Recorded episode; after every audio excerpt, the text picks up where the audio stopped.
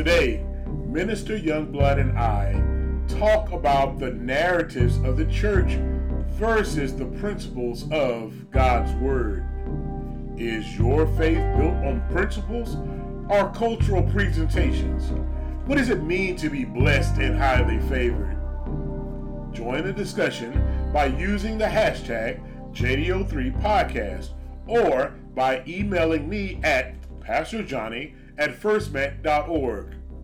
And now, part two of Me, Myself, and I, the priest, the preacher, and the pastor.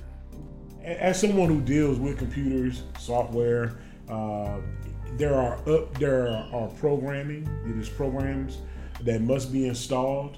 But then, in addition to those programs that are installed, there have to be some updates as well. Uh, so, as a man of God, uh, talk about the Word of God as this program that's being installed. Yeah, and so I want to backtrack on that.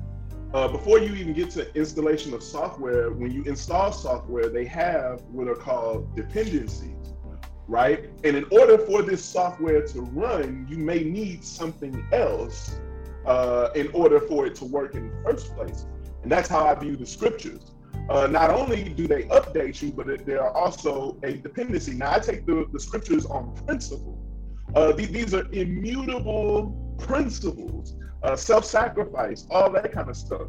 So, when you're programmed to be a certain way, like I grew up Baptist, and I think we were kind of neo Baptist, but there were some things that they were still saying. Women can't wear this, women can't preach you know, you got to look like this. You know, look, I got earrings, so I'm automatically going to hell.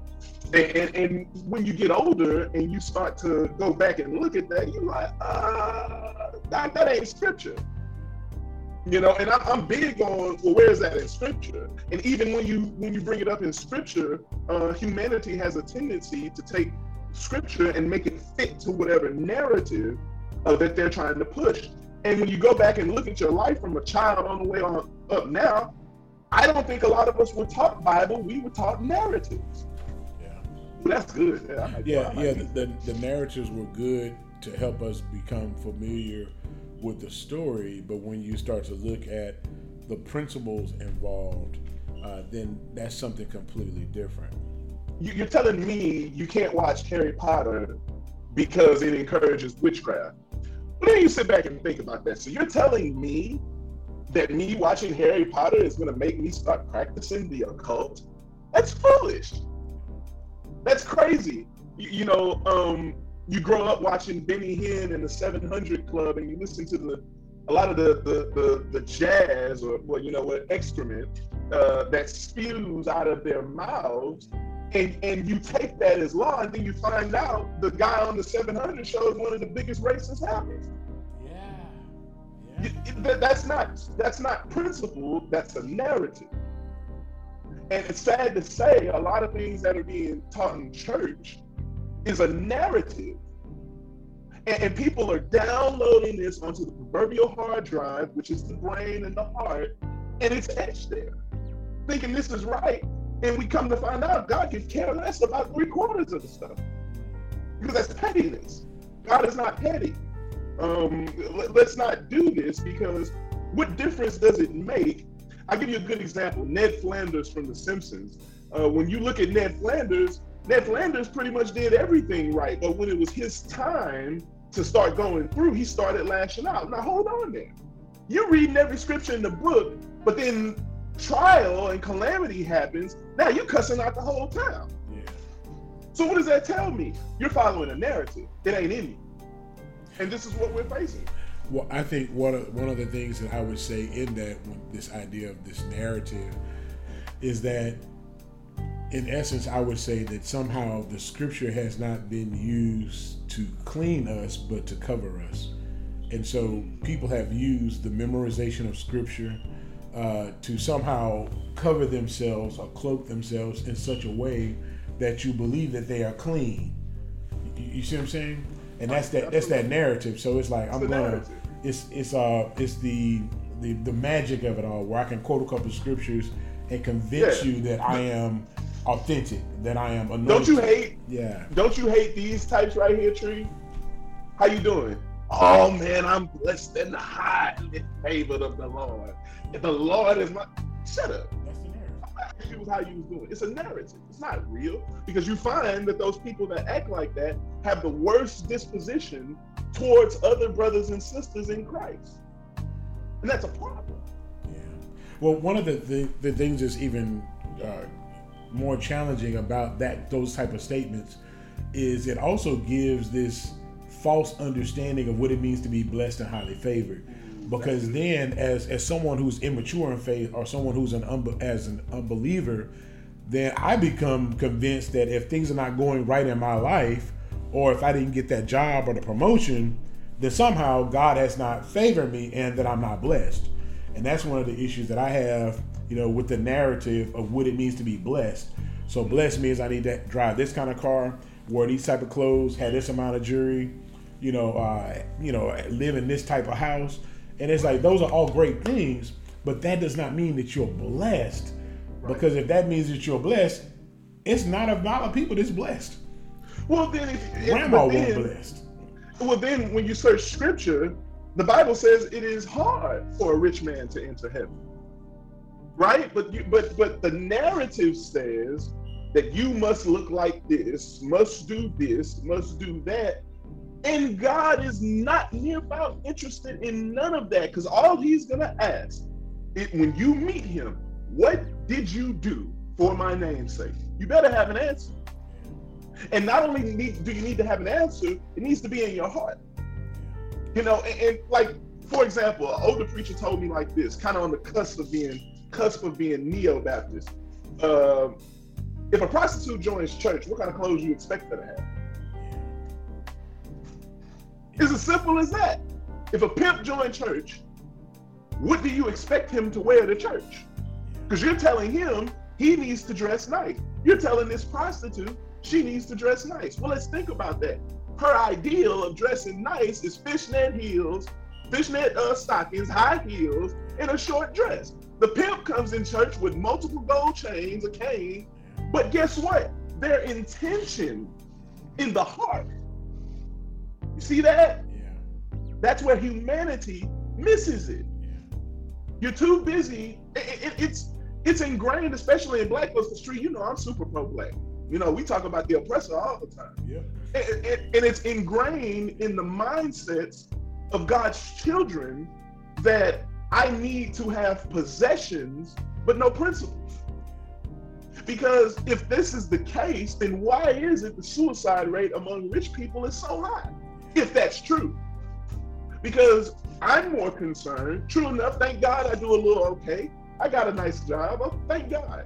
But I'm more concerned about those things, money that uh, things that money cannot buy. Money don't buy you peace. Money, money does not allow you to sleep at night. You can take as many drugs as you want. Eventually, you'll grow immune to them, and they won't work. Then what? You're to find something else. Understanding is not the gifts of the Holy Spirit we look at speaking in tongues, we look at uh, prophesying and laying on hands, but we don't look at knowledge.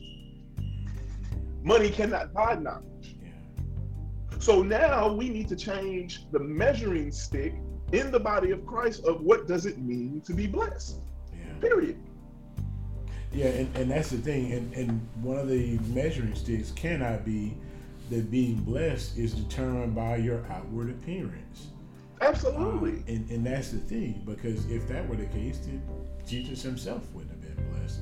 Even no. though he did have one of the finest robes. And yeah, he did. He did. Let's examine old crazy, old, old, crazy John. Got old crazy John yeah. in the middle of the wilderness, yeah. eating, locusts and wild honey yeah. in camel hair. Yeah. You know, this guy, he looks, he looks crazy. He looks like a lunatic. You know, you like, not gonna, he ain't blessed. You Our Paul shipwrecked uh, walking with a limp in jail. Yeah. Like he, on, I guess he's not blessed either. You know, he got people exactly. after him trying to take his life, and, and I think we have to clean those things up. Uh, and one of the discussions that we had uh, that I'd love for you to talk about right now. Oh boy! Talking about, I know, right? Uh, oh boy! Talking about cleaning up some of the the foolish teachings that we've had. Uh, and one of the things that we talked about is the responsibility of the pulpit to teach proper stewardship. One of the things uh, talking about pro black, talking about keeping our community back, is yes, there's some lack of resources. Yes, there's a lack of some opportunities. Absolutely. But we waste a whole lot. Uh, what can we do as a church to correct this narrative uh, and to get our people to think not rich but stewardship? So, for those that are going to see this, let me give y'all a more simple word than stewardship discipline. Gotcha. Discipline. Here's the thing, Tree. At one point in the 50s, 40s, 50s, 60s, 70s, the church was the seat of power within the black community. But, however, when you look up the mannerisms, the doctrine, that came from your oppressor and what you heard from him. That is not because it's not applicable to you because you're not in the oppressor's position. You, on the other hand, need to find okay, what do I, how does this relate to me? So, first thing I would suggest is unlearn all this trash that you have learned over these centuries. Unlearn it. Because a lot of it is garbage. There's principles in there, but it's garbage. Because I, am trying to figure out, I'm gonna tell you something, Tree. One time I prayed for a woman in church, and Holy Spirit was moving, I prayed for her. And she says, I literally felt my blood pressure go down. She was like, I don't even feel it anymore. And we praising God. Tree, right after church, I'm walking out. You know what I hear this sister say? Now that my blood pressure going down, let's go to Popeyes. I say, whoa, whoa, whoa, whoa, whoa, whoa, whoa. Wait a minute. What are you doing? Oh, Pastor, I'm healed. I'm gonna go eat me some chicken because I. I said, no, you don't go back to that which enslaved you in the first place. And this is what, and if you need a clear illustration of what happens in church, that's what you're told. You got people seeking riches from God and seeking a business, but they do nothing. You are, we have a people that is expecting it to come to their hand out of thin air. Yeah. Now, can it happen like that? Yeah. Absolutely. But how often does that happen? Not very often. So we gotta we gotta live in reality, man. You, you got believers that are like, well, you know, God is my president. I ain't worried about what they do in office. Well, you need to be. You, know, the prophet Elisha was able to prophesy economic decline within the kingdom. The only way he could prophesy is if he had knowledge about economics in the first place.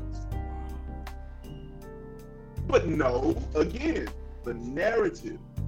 We are in a we're in the body of Christ that wants to look like something but not have the power thereof. Thank you for joining us on Pastor JDO3 the podcast. I am eager to hear your feedback about today's podcast. Look, email me at pastorjohnny at firstmat.org or connect with me on any of the social medias by simply searching Johnny Ogletree III. You can also find me by looking up the hashtag PastorJDO3. Next week, Minister Youngblood and I talk about church. Is it really a members only club? Could it be that our lack of discipline causes people to doubt the power and authenticity of God's Word? I want you every Monday at 7 a.m. to join this community for another podcast that is sure to drive thought and inspire dialogue. I truly look forward to sharing the next podcast with you. I'll see you next week on Pastor JDO3, the podcast.